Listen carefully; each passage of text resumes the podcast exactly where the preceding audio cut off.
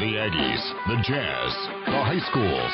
If it's the sport you care about, we're talking about it. The Full Court Press on Sports Talk Radio, 1069 FM, 1390 AM. The Fan.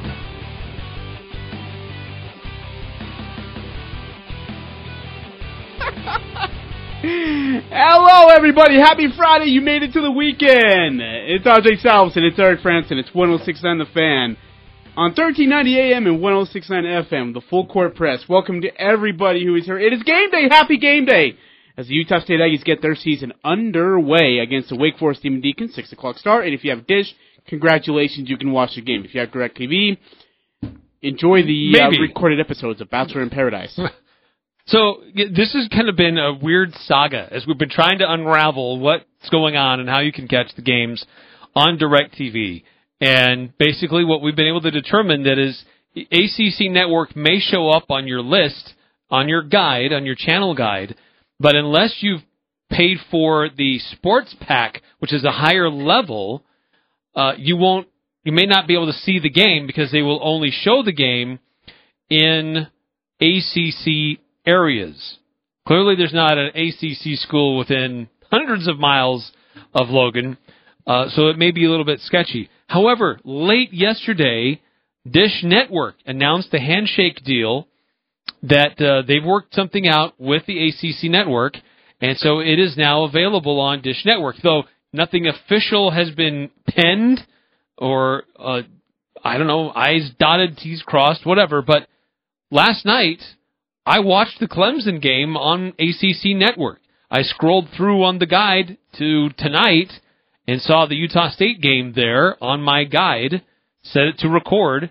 Now the question is, will it really be there or not? I don't know. But if it's not, the other options are PlayStation Vue. Uh, you can sign up for a free trial, seven day trial for YouTube TV. There's also a free trial you can sign up for with Hulu. So there are ways to watch it, whether it's on your television or on on your desktop or your mobile device. Uh, from my understanding, there is no agreement in place with Comcast or Xfinity. So, be that as it may, it's going on. The game's going to happen. Um, and we, we mentioned this the other day. Few times where we will actively invite you, if you want, to change the channel.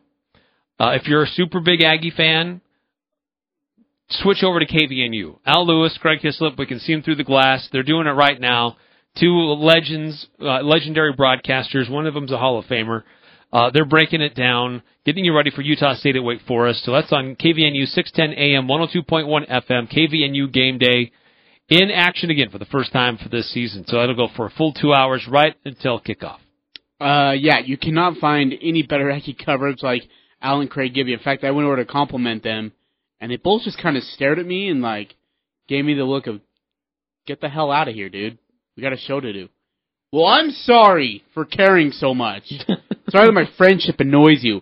Uh, no, hey, look, we got great coverage on this station here for the next uh, hour and a half because at 5:30 Nate Craigman will join us, uh, and he'll give his edition, his season opening rendition of This Week in the Mountain West at 5:30. So for the next 90 minutes, we'll give you Aggie coverage. We'll also talk about some high school football, but for full blown 2-hour 120 minutes up until kickoff coverage of the Aggies and the breakdowns, the interviews, the thoughts, uh, you can go to 610 AM KVNU. Eric Frandsen will be over there at 5:30. He'll give his thoughts as well. They'll both, they'll all three give predictions.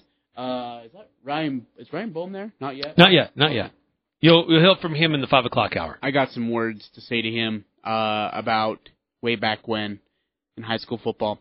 Uh, speaking of high school football, the Rocky Mountain kickoff was yesterday. Uh, one game started on time, the other started a tad bit late, ended a tad bit late.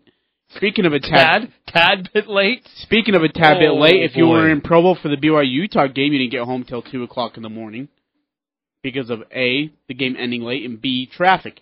Uh, we're to break, well, we'll give our thoughts on the BYU Utah game. It doesn't need any breakdown from us. You can get that from, from the stations down south that care more about that than they do the Aggies.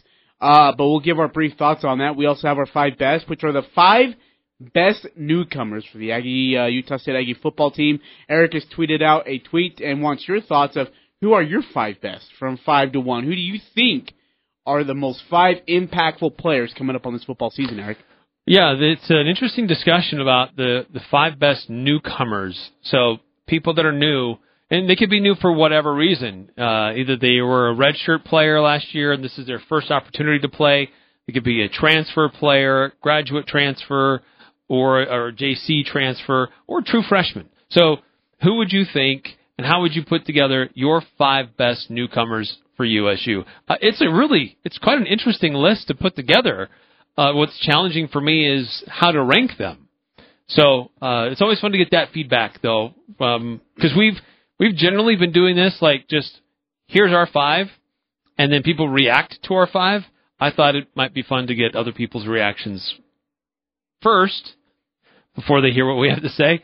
But uh, anyway, so you can go. I'm on Twitter at efrandsen and uh, comment there if you want to weigh in on what you think the your what you think the five best newcomers will be for Utah State this fall? Yeah, it should be interesting. But uh, let's let's talk about the these high school games last night. Please, let's do. Um, weather was a factor throughout the state.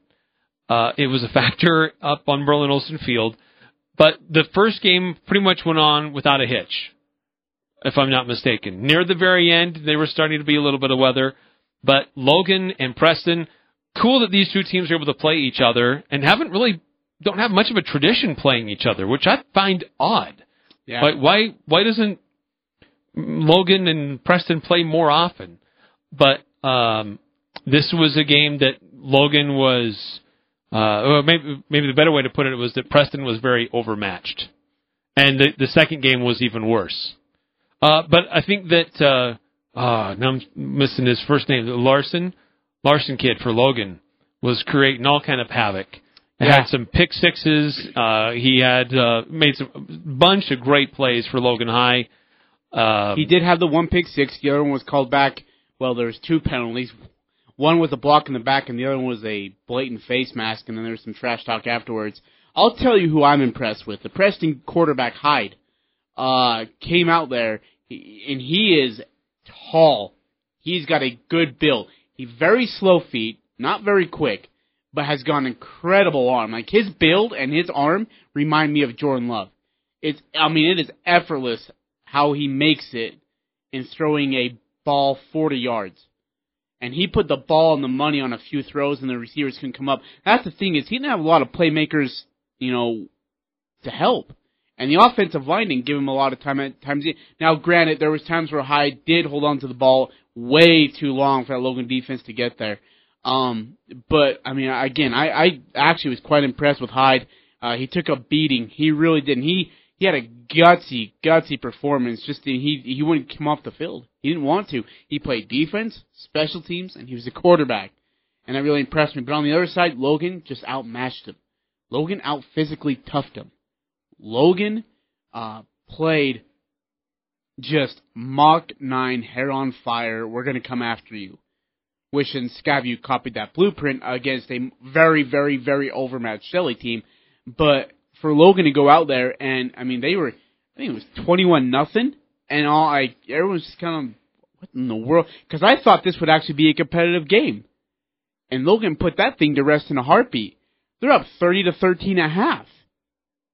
Um but yeah, so so give credit to Logan. They balled out, uh, and and but especially their defense. Yeah, they they they played really, really well. And I, but I do have to give Preston credit for how they hung in there and how they competed. They didn't lay down. They kept fighting even down to the very, very end. Uh, so they weren't going to go quietly. Um, and, but then the weather started to come in. There was supposed to be just a 20 minute span between the first game and the second game, but then there was weather and there was lightning and then there had to be a delay. And when would you start the second game? Should there be a second game? Um, but eventually it did happen. Uh, and that game wrapped up. They called eventually called the game right before midnight. There's still time on the clock, but Skyview was dominating. There was still weather in the area. Everybody was tired and wanted to get home. I can't blame them for just saying, "Look, let's just call it a day." Uh, Skyview gets the win. Everybody go home. Yeah. So I mean, and there was so much communication um, back and forth of, you know, are we going to play it? I mean, what's the rainstorm looking like? We got lightning. Is it going to be too late? I mean, Shelley's got a two and a half, three hour drive home, right? And finally, they decide to play. And Shelley brings her team out in the field, and I, I mean, first thought that came to my head is, this thing's going to be done quickly. And they had so Shelly opens up with the ball. They have a first positive play about a gain of five. Uh, then they have a false start. Then they have a run for a loss of two, a sack, and then actually, sorry, no sack. But yeah, actually there was a sack on third and long. But on that sack, uh, their I mean their their backs are against the end zone, and Skyview just sends the dogs right at him. And this quarterback doesn't adjust the line, doesn't adjust the protection, doesn't adjust anything. he snaps the ball, and then you just see this house of gray shirts just like all right on top of him. And then of course he fumbles it, comes into the end zone, and it's it's six nothing just like that. Uh, and then they uh, and then they you know force another three and out, and they and they come and they they just shove it right down Shelley's throat punch it in, and like four minutes into the game, it's 14 zip, and you just knew this thing was over. Um, of course, with about 4:39 left in the game, uh, Lightning came to be a threat again, and so they called the game, uh, which was a smart idea, and uh, people were able to get home and uh, see the ending of another disastrous massacre. But it, it, it's crazy just how. Is there? Let me ask you something straight up. Is there a talent gap between Idaho football and Region 11? Well, I think that the schools that they went up against are probably a little bit smaller. I thought Preston was going to beat Logan. I I'm sorry, Grizzly fans. I know you you must have checked the whole CVPick'em.com thing, saw my picks, saw Eric's picks, and thought, uh uh Did you pick Logan? I did pick Logan. Oh, well, me and AJ picked Preston. That sucks. Well, you must have looked at our picks and thought, all right, because I really thought Preston would be more competitive than that. I mean, the effort was there, absolutely. The gutsiness, the effort, the fight, the execution definitely was not. And and Logan just looked every bit as good um as Preston was on in every facet of the football game. I think that they're uh, I'll be honest, I haven't watched or followed a ton of football in Idaho, but I do, uh, from what I do know and, and what I have witnessed and observed, I think that football is a is a bigger thing in, in Utah generally than it is in Idaho. Um, but that's not to say that there aren't talented players or they're not good programs. I believe that there are, but I, I do think that um, that football in the state of Utah is a little bit bigger thing than it is in Idaho. Yeah, uh, and but you know maybe I don't know. Maybe you bring another competitive team. I mean, like I said, I thought Preston's a really good football team. They just got outmatched yesterday. Um, but you want you want a competitive football game. I don't know if anybody from Idaho can give you that. Maybe West Side, maybe not. I don't know if Malads can do that or not. Uh, but you got to find that top tier Well, talent in- in Idaho. In their classification, West Side has been fantastic. They've been great. They, every year they're in the discussion, excuse me, for being uh, one of the best teams in the state. And so uh, I think by classification, maybe that's a little bit different thing that we have to kind of keep in mind because I think the uh, the schools around here in Region 11 are bigger than the schools in some of the Idaho schools that are a little bit closer. So I think that that does play a little bit of a factor. So the competition level, the size of the athletes is going to be a little bit different. So Logan and Skyview both uh, come out of there in dominating fashion with wins. Yes, Eric. And Skyview did their bread and butter play the game Oh, last night. If you were listening to the game, if you were up late, John Newbold at what time? called out the bread and butter, Old Grist Mill bread and butter play of the game. Mm-hmm. So rather than waiting clear until next Tuesday to do this, we'll do it right now. So if you can call us in and correctly identify when the uh, or what the bread and butter play of the game was last night, four loaves of bread from the old grist mill. So 435-752-1069 and correctly identify what the, the old grist mill bread and butter play of the game was last night for the Bobcats. And, uh, you could be taking home four loaves of bread from the old grist mill. How do I know if they're calling? Is it gonna like bleep at me or something here? Or? yeah, you watch the phone. It'll be the little little red blinking lights, and uh, that'll let you know if someone's calling in. Four three five seven five two one zero six nine. Aj would love to talk to you. Make it quick. I don't have time for you. And uh, tell him what you think the uh, bread and butter play of the game was from last night's Skyview what Bobcat was game. the bread and butter? Actually, actually, I gotta look at it too. I don't even know. What I have it handy on my phone just in case if you oh, need that's to. kind of you. I haven't deleted it yet. Uh, but with that, um, you know,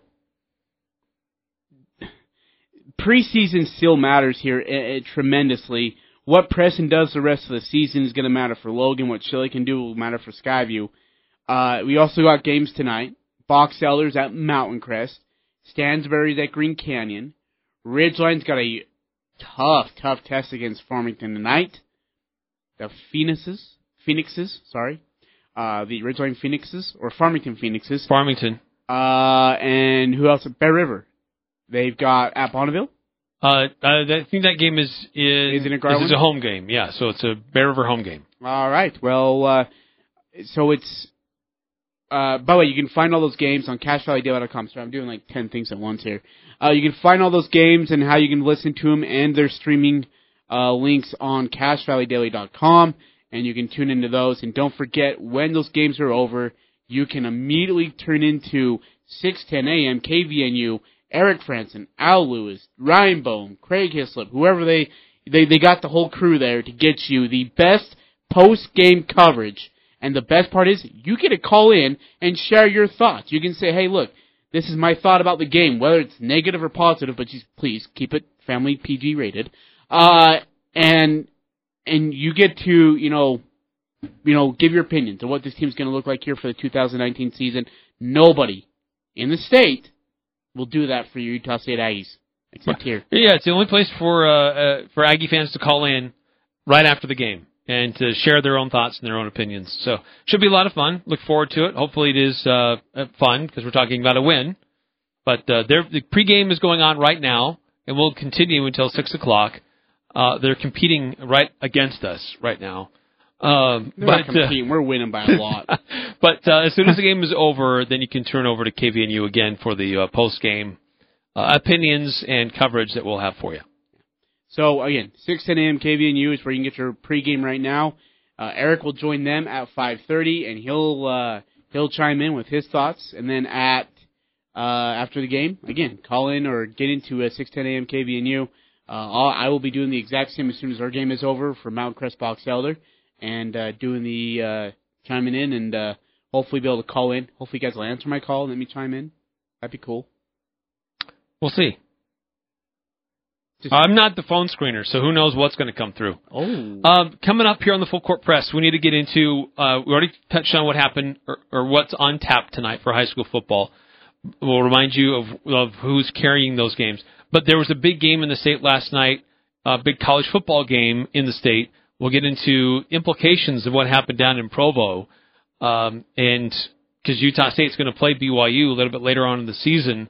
Um, can Utah State replicate some of the things that Utah did to the Cougars uh, and to have kind of a similar outcome? So we'll get into that. Also coming up, we're getting into our Friday five best, and today our who we think will be the five best newcomers for Utah State football. Love to get your thoughts and opinions on that as well. Feel free to hit us up on Twitter. We'll share that information a little bit later on in the show. Next hour, we'll get into what's on the schedule for college football and this week in the Mountain West. It's all coming up right here on Full Court Press. The Full Court Press. Connect with us on Facebook, Twitter, and online at 1069thefan.com.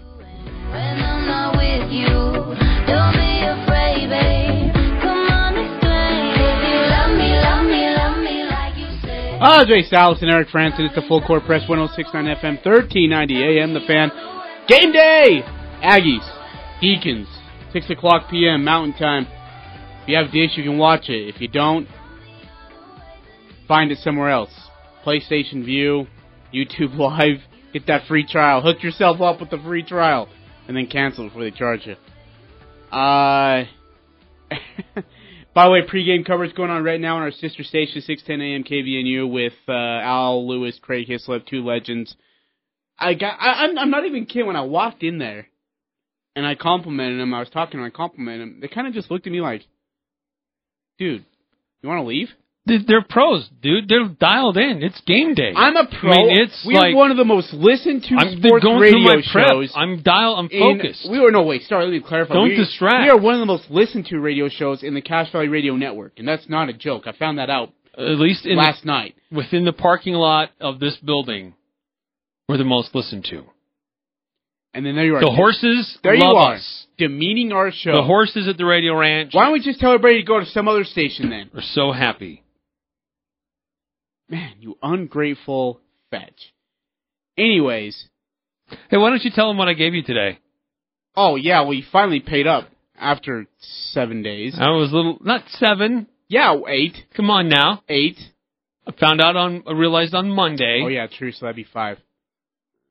Still. But so yeah, no, you did pay up. Uh, so you got me a Diet Dr Pepper, Kit Kats, which by the way, good choice. I love. I'll take Kit Kats over any other candy bar. And ever since I was six, I have fell in love with Kit Kats.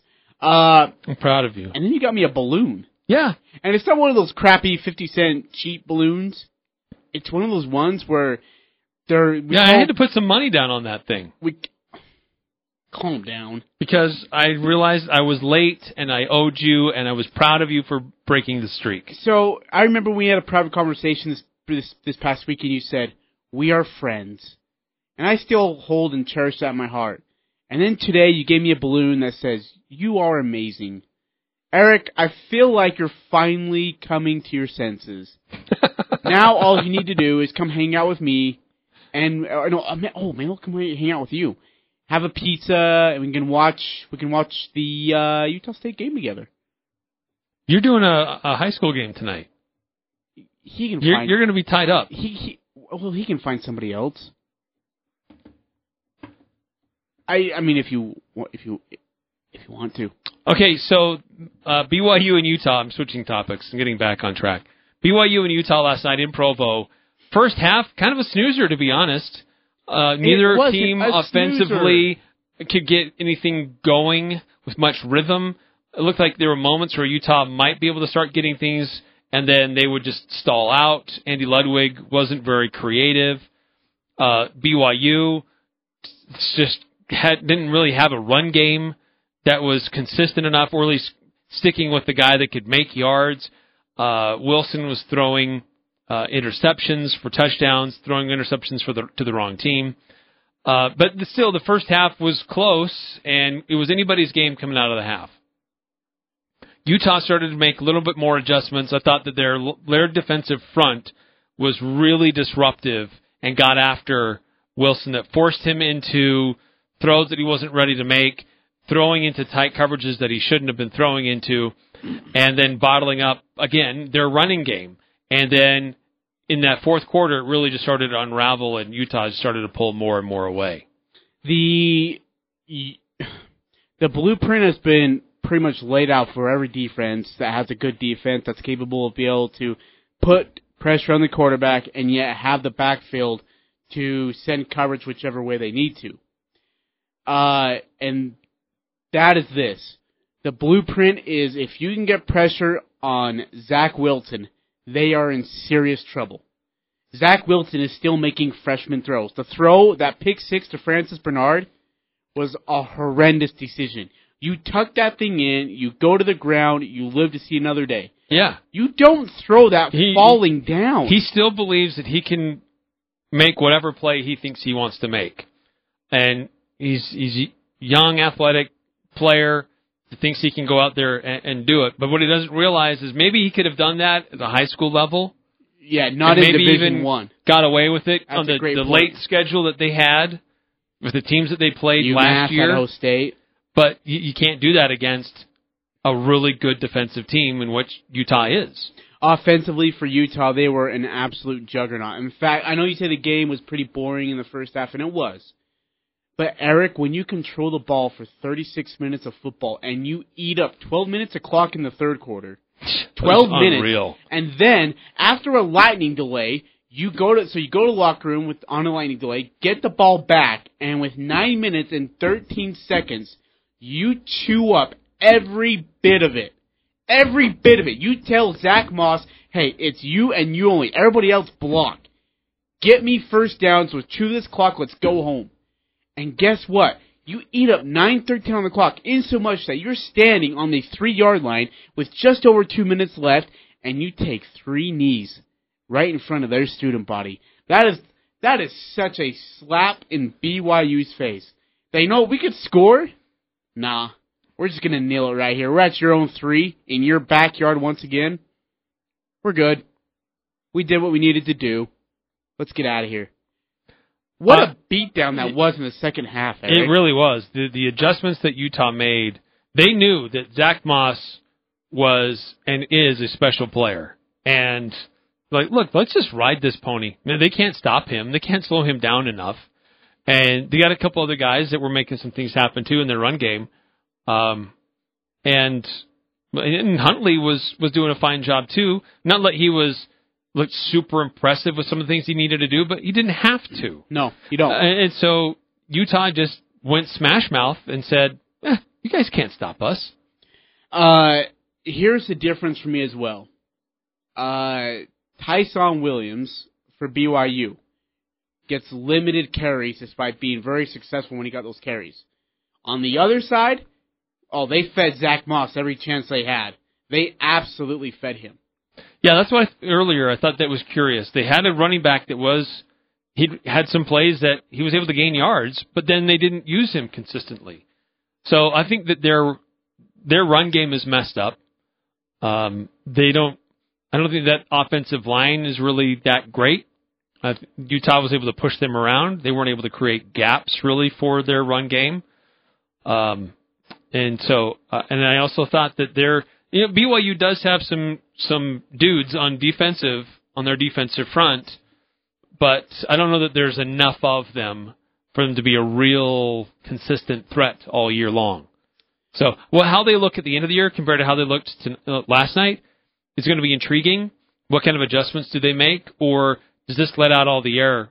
Um, this was their their their bowl game, so to speak, and um, instead of having the season to lead up to this and build up to that moment, it's already done now, And you're 0 1. and it's you lost. Not only did you lose, you got beat up, and you threw turnovers again and pick sixes.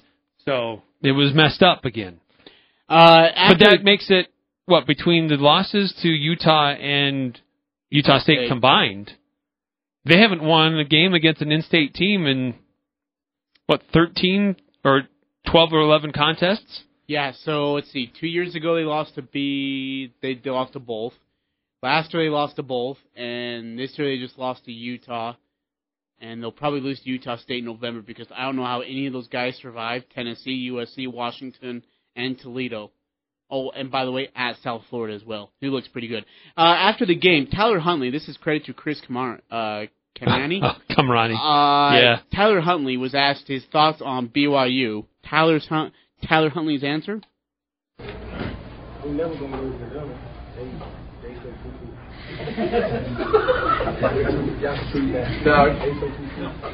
He's a senior, I'm a junior. I couldn't say Next to uh, Tyler Huntley was Britton Covey. Uh, well, if, that was kind of hard to hear. If you couldn't hear exactly what he said, basically he's never lost to BYU, and he basically said they're poo poo. Yeah, that, that is says- what he said. They he are poo poo. They are, he says they so poo poo, and he says I can say that, and then he says again they so poo poo, First and of all, then who says that in the press conference? They're so poo poo. and then he says and you can sounds tweet like that. my four year old, like a four year old, my neighborhood kid, ta trying to talk to me about what he just did in, the backyard. I and mean, then at the end he said you so can poo-poo. you can tweet that, and they tweeted that. Now BYU fans are coming out saying Tyler, you're the last one who should be talking smack because, well, you really didn't do a whole lot last night. Well, He can because he's four and zero against you. Uh, scoreboard. He's never lost to BYU. And by the way, Jordan Love, as a starting quarterback, is on that tragic or what Trajectory.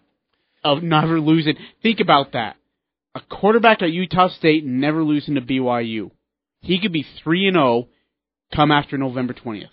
That's incredible. That is incredible. Uh, this is interesting. Uh, I find it shocking that this was the person, uh, the person who shared this information. I'll share the information, and then it's shocking who shared this. But um, in the in this stretch, um, in these nine straight losses from BYU to Utah, um, BYU has had 14 takeaways, um, but they've had thir- 29 giveaways. So Utah's had 29 takeaways. Um, number of uh, turnover-free games zero. BYU has had a turnover in every game in this nine-game stretch against the Utes. The Utes have four games in this nine games where they didn't have any turnovers. And then here's the other thing: the number of defensive touchdowns scored. BYU has not scored any, and Utah has scored nine. I mean, it's telling about uh, the gap that exists between those two teams. Surprising, it was Greg Wrubell. Usually he's all fluff and rainbows and everything's great and better than we all think it is. Uh, but he was the one going through and sharing the information that clearly illustrated the gap that exists between the two schools that they have long tried to deny. But you can't deny it. I mean, nine straight. Some have been close in the rivalry, sure, but most of them haven't been. And Utah's dominated, and they did again last night. D Jones just uh, texted me and he says, "Look at my last tweet," and it's it says BYU fans be like Zach Wilson is a piece of poo. We want a new QB. and, and, and, and here's the thing: is that if Zach Wilson goes 0 and 6 versus quality football teams here in the first six games, and by the way, all of them are quality football teams, people are going to want to crucify him, which is unreal to me, man. He's a sophomore. It takes time. Yeah, look, this BYU is going to go through uh, just a, a a gauntlet of tough competition. They're they're not going to come out of it great unless something interesting changes uh, dramatically with personnel. Um, but I think that this is a team that's going to come out of that um, maybe licking their wounds a little bit, maybe making some adjustments. And once they get into the softer part of their schedule, everybody will start to talk about how great Zach Wilson is again. You'll have to we'll have to put up with that again. D also tweeted out, that's good actually. Aggies haven't played Utah for five years and have beaten the Utes more than BYU on that time. That's pretty good, actually. Fair point. I like it. I like that. By the way, uh, if D's listening, um, congratulations to him on another successful event. I know Mother Nature tried to stick her hand in the cookie jar, but you know what? As the rain was starting to fall, more students just kept coming out. Nobody was going home. From Scab Your Shelley, like, now we're going to stick around. We're going to fight through this rainstorm. Rainstorm passed through. Students came right back to their seats. It's like nothing ever happened.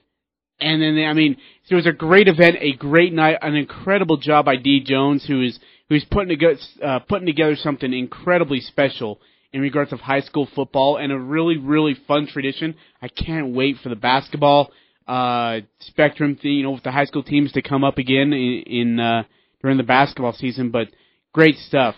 Uh, really quickly before we go to break, I want to ask you this because we got to get to our five best, and we got to talk to FIBA basketball. By the way, as they get ready for the FIBA World Cup coming up September 1st against Czech Republic. Eric, if there's weaknesses, give me one weakness defensively, one weakness offensively on the Cougars that you say the Aggies can exploit that and dominate them. Well, oh, just one. um, Well, it's I- just game one that we saw. We don't know how game. They might go out and beat the crap out of Tennessee, forty-five to three, and we'll be like, "Nah, it's the best team. They're gonna look. Be- they look better than us." So last night, I, wasn't really impressed with that offensive line and their push um, either for protection for the quarterback or to create gaps for the running game. Um, I so I guess I would put that offensively. Defensively, um, I, I didn't think their corners were very disciplined and really that great. Uh, they were making some uh, penalties that cost them extra yards. Uh, their, their secondary seemed a little uh, slow to their spots at some ca- occasions. Um, so I think those are the things that really stood out to me was their defensive secondary lacking and that offensive line and that uh, lack of a solid run game. For you? Uh, Zach Wilson's our weakness.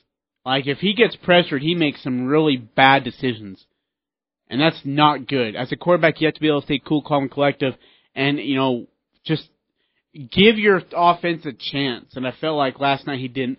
And then uh, defensively, uh, man, their backfield got torn apart by Zach Moss and by Huntley at times too. Like I don't think their backfield was completely uh, innocent in this in this late charge in the second half from the Utes at all. And the coaching by Jeff Grimes and by Kalani Sitake was questionable to say the least. There were some really weird calls that they play calls that they made uh, late in the first half, and I don't know. It, it, yeah, and then I mean, of course, you got penalties. I mean, yeah, you're right. What's there's not one. I mean, penalties killed them too. They had a they had Utah on third and long, and then they they put a face mask on them, or you have an unsportsmanlike conduct on them, uh, and then it's just it's new life for Utah, and they just eat you alive in that regard. Uh, is Utah to you college football playoff caliber? I know it's one game. Are they college football playoff caliber? Yes or no? Not based on what I saw last night. I think they'll have a good Wow. season, but if you're going to be a legitimate college football playoff contender, they should have walked all over BYU from start to finish. Ab- BYU maybe a decent program. I think they they played hard. I think that was the the consistent uh, message coming out of the the Utah uh, post game press conference is that Utah or BYU plays hard, but they don't have the same talent level. Uh, Utah, if they want to be in that discussion for playoff college football playoff, they have to be dominating teams, not just beating them, but dominating them. Because the Pac-12 has not had a great history of being involved in the college football playoff picture. So to get there, they just have to blow people away. And so the, those who vote say, well, how, we have to consider them. We can't leave them out. And there were, especially that first half, they just weren't really quite in sync. I get it. It's the first game for everybody. You're going to be a little bit rusty. But um, I, I think Utah still has some things they need to work on if they want to be considered a top four team. By the way, in, in in light of that, Lee Corso last week on College Game Day picked Utah to be one of the college football playoff teams, Mm-hmm. and to not only be a playoff team, but to beat Clemson and then face Alabama in the national championship. Clemson last night, 52-14 winners over the Georgia Tech Yellow Jackets, and Trevor Lawrence went 13 of 23, Yeah. 168 yards, That's, that's my point exactly. and it was only through three quarters. And by the way, that It running was back. against an ACC opponent. Obviously, Georgia Tech's not lately not known to be a great program, but it's a Power Five school. Clemson rolled them.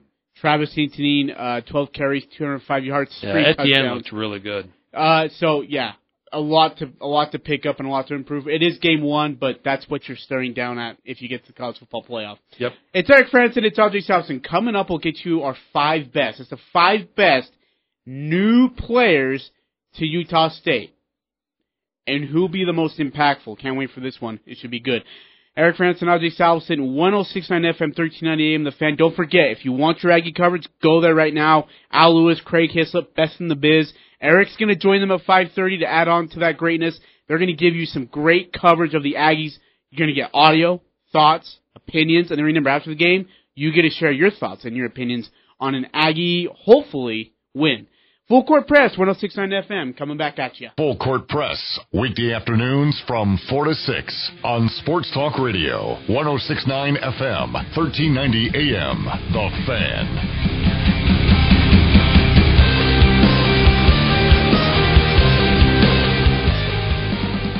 Eric Frandsen, AJ Salvesen. It's game day. It's the freaking weekend. Hope it's, It's game day. Good. What is yours is, is ours. It's the weekend. Aggies, Deacons tonight, 6 p.m. It's Labor Day. Region 11 football, 7 p.m. You can find all the games listed on.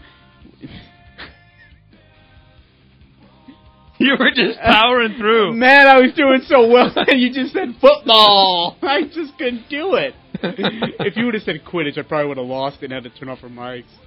Uh, no, Region 11 high school football is on tonight as well. Bear River, uh, Ridgeline, Mountain Crest is all in action. Green Canyon as well as in action. You can find all the games listed Yep. on CacheValleyDaily.com. Uh, we are just excited to be able to be in the thick of it again. It, it really is. It's good stuff. And then you got basketball that coming up in late October, early November for Utah State at least.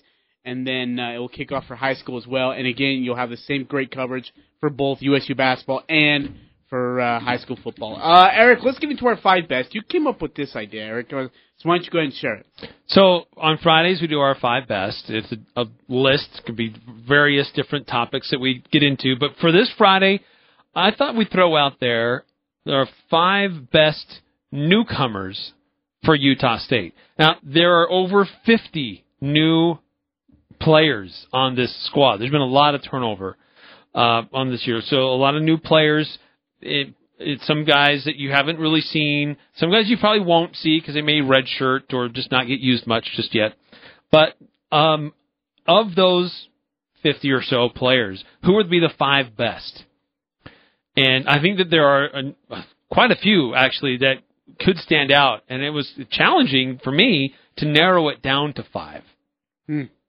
Um, but I have my five. Do you have your five? Are you ready? Uh, I'm struggling with number five, uh, but I have four, three, two, and one. As weird as that sounds, give me your fifth. Okay, for me, my fifth is Andy Koch. Um, I thought that uh, he is a big body, one of the highest uh, recruited, um, rated recruits, highest rated recruits for Utah State on the offensive line in a long time. Um, I think that he's going to help uh, be a, a talent um, on that as a right tackle, six foot six. I mean, guy is a monster. Uh, and so I think with with his size and his ability, and from what I've heard about him, what I've observed, I think that he could be a big part of of that offensive line coming together and having some success. So number five for me was the Warren kid, the running back, the backup to Gerald Bright as of right now. I've been so I was so impressed with him in fall camp. He was able to find little, I mean, slivers of daylight and slash through them and then explode. Uh, he has great hands. He's a good, uh, like I guess running back turned wide receiver into a catch, uh, and has good vision downfield. I I like that Warren kid. I hope he gets to see some minutes out there. Okay, uh, he's on my list too, but not quite at that same position. My number four, uh, I'll be honest. Originally, I was think it, it was going to be Terran Adams, but he's not on the depth Ah, chart. That's kind of weird. So I don't quite know why that is, but um, that doesn't mean that I wouldn't include them or don't want to mention him because there was another player that I was hotly debating who should be there instead. And so I actually am going with a player at a similar position with Troy Lefeged Jr. Hearing a lot of positive things about him from the from his teammates, uh, from what I've observed in, in practices. Uh, I think he's going to be a ball hawk. Um, he plays the safety position. They may actually end up using him as one of those uh, uh, safety blitz type players that they like to use. Um, and so uh, I like Troy Lefeged Jr. as my number four. That's a great newcomer. three pick, uh, number four pick. I, I really like that one. For me, it's Taylor Compton. Uh, the the former Logan kid now has been so productive in fall camp. I, I, I you know, you see Jordan whenever he's on the field. I, it's almost like Jordan's kind of looking at where's Taylor, where's Taylor, where's Taylor, as that I just in case I need it, he's there. And all, more often than not, he's going to Taylor. And Taylor again, when he, even on in routes, you when you run an in route, you're terrified about one thing, and what? What's what's the first thing on your mind? Uh, I, when you run an in route or slant. oh, you better be secure. Yeah, and you're gonna get hit. Right. You're gonna get absolutely rocked by somebody. Somebody's waiting for you across the middle. Taylor's not afraid of contact at all. He is willing to go get a ball and take a hit. He'll do it, and that's hard to find in Division One football. And and so a lot of slot receivers they need to develop a mentality of toughness, knowing, hey, look, I'm being called to go on an under, an in, or a slant. I'm gonna get hit. Catch the ball. So I, I love what Taylor's doing. All right, my number three, I went with Siaosi Mariner. He's the wide receiver transfer from the University of Utah. Big body, talented. Uh, he uh, has integrated into the system. He and Jordan Love, I've seen them connect on a number of plays. Um, I, think that he's going to be a big time weapon for USU. Six foot two, 190 pounds, um, and uh, I think that he's going to be a nice replacement to what we saw last year with Jared Colston Green and uh, and um, Tarver out of the mix. Um, don't quite know if he's going to be uh, used the same or he's going to be on the same level, but I think he's he, he has that potential. I think he's going to be an impact player for the Aggies. My number three is Troy Lefeged Jr. You know, uh, when we talked about this backfield, how much they had lost in Gaje Ferguson, John Rocquemore, and then Jamarcus Ingram, and then Baron Gonkowski, just the list goes on and on. You kind of wonder who can actually step up. Uh, of course, you have DJ, you have Shaq, but man, Troy from the get go in spring has caught my eye. Physical, uh, aware, instinctive. I, I love Troy Lefeged Jr. He's gonna see some. He's gonna see some reps out there, and I think they can increase throughout the season. All right. Um, my number two, I'm going with Jalen Warren. Um, I, he's the new running back.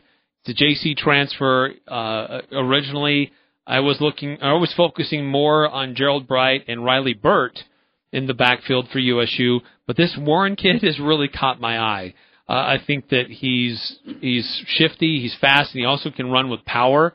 Um, and so I, I just think that that one-two punch really between Gerald Bright and Jalen Warren could be a really huge asset for USU, and I think that he's going to be a big part of helping to carry that load in a running attack for the Aggies. I couldn't remember Jalen's first name. That's why I was struggling on number five.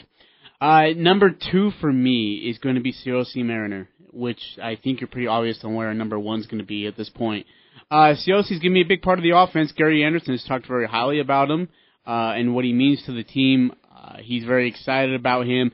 Uh, obviously, he had some time with him at Utah, but he's he's extremely high on him, and he doesn't over exaggerate compliments. That's for sure. So, uh, Siaosi Mariner, my number two. My number one is Caleb Repp. Uh, he's the defensive end converted to tight end. He is a Utah transfer. Uh, I just have really enjoyed watching him in practice. He plays physically. Carries himself well. He tracks a ball well. Uh, he knows how to get open and fight in the trenches. Um, and I, he's a, a big body, a tall target. And I think that Utah State has a a wealth of riches at tight end that uh, will really help Jordan Love for maybe that size that he that originally we may have thought he lacked at certain wide receiver positions. He has that at the tight end, and I just I've really liked watching Caleb Repp, and I think he's going to be a big weapon and a big time contributor for USU. My number one is your number one. It's everybody's number one in their programs and in their heart. Okay, I don't know about your programs. Uh, Caleb Repp is going to be huge, and in fact, watching him in fall camp, boy, he he proved every bit as advertised of how valuable he's going to be for this team. When you lose Dax Raymond, you're a little bit worried. I think Caleb Repp's going to fill up just fine. I really do. I think he's going to fill in just fine, uh, and that he'll have this squad ready to go. I'm uh, I'm excited about what this offense can do. I think with the addition of Mariner and Repp, this offense is more lethal than it was thought to be. You know, some other guys, maybe some honorable mentions, uh, if you will. Um, I, I think that you have to look at uh, Heninger, Nick Heninger, who was kind of a little bit late in the transfer coming to from Utah on the defensive line. Uh, he's a graduate transfer. He'll have two years to play. Uh, I already mentioned uh, uh, Taron Adams. I think he's going to be somebody that's going to step in and make uh, uh, some plays for Utah State. Don't know why he's not on the depth chart for tonight. Um, I think there's a couple other wide receivers too, like Derek Wright uh, and uh, and uh, Patrick Tim Patrick Jr., who uh, are other dynamic wide receivers I've seen make some great plays, and I think are going to help Utah State. Can't wait. Six o'clock kickoff tonight. Wake Forest, Demon Deacons, Utah State Aggies. Again, you can find the pregame coverage right now on 610 AM KVNU. Find the postgame coverage, same station, same people, and you get to share your thoughts. Uh, we'll wrap up the first hour here on the Full Court Press, 106.9 FM, 1390 AM, The Fan. It doesn't matter who you root for. The Full Court Press has all the high school sports covered. The Full Court Press. Connect with us on Facebook, Twitter, and online at 1069thefan.com.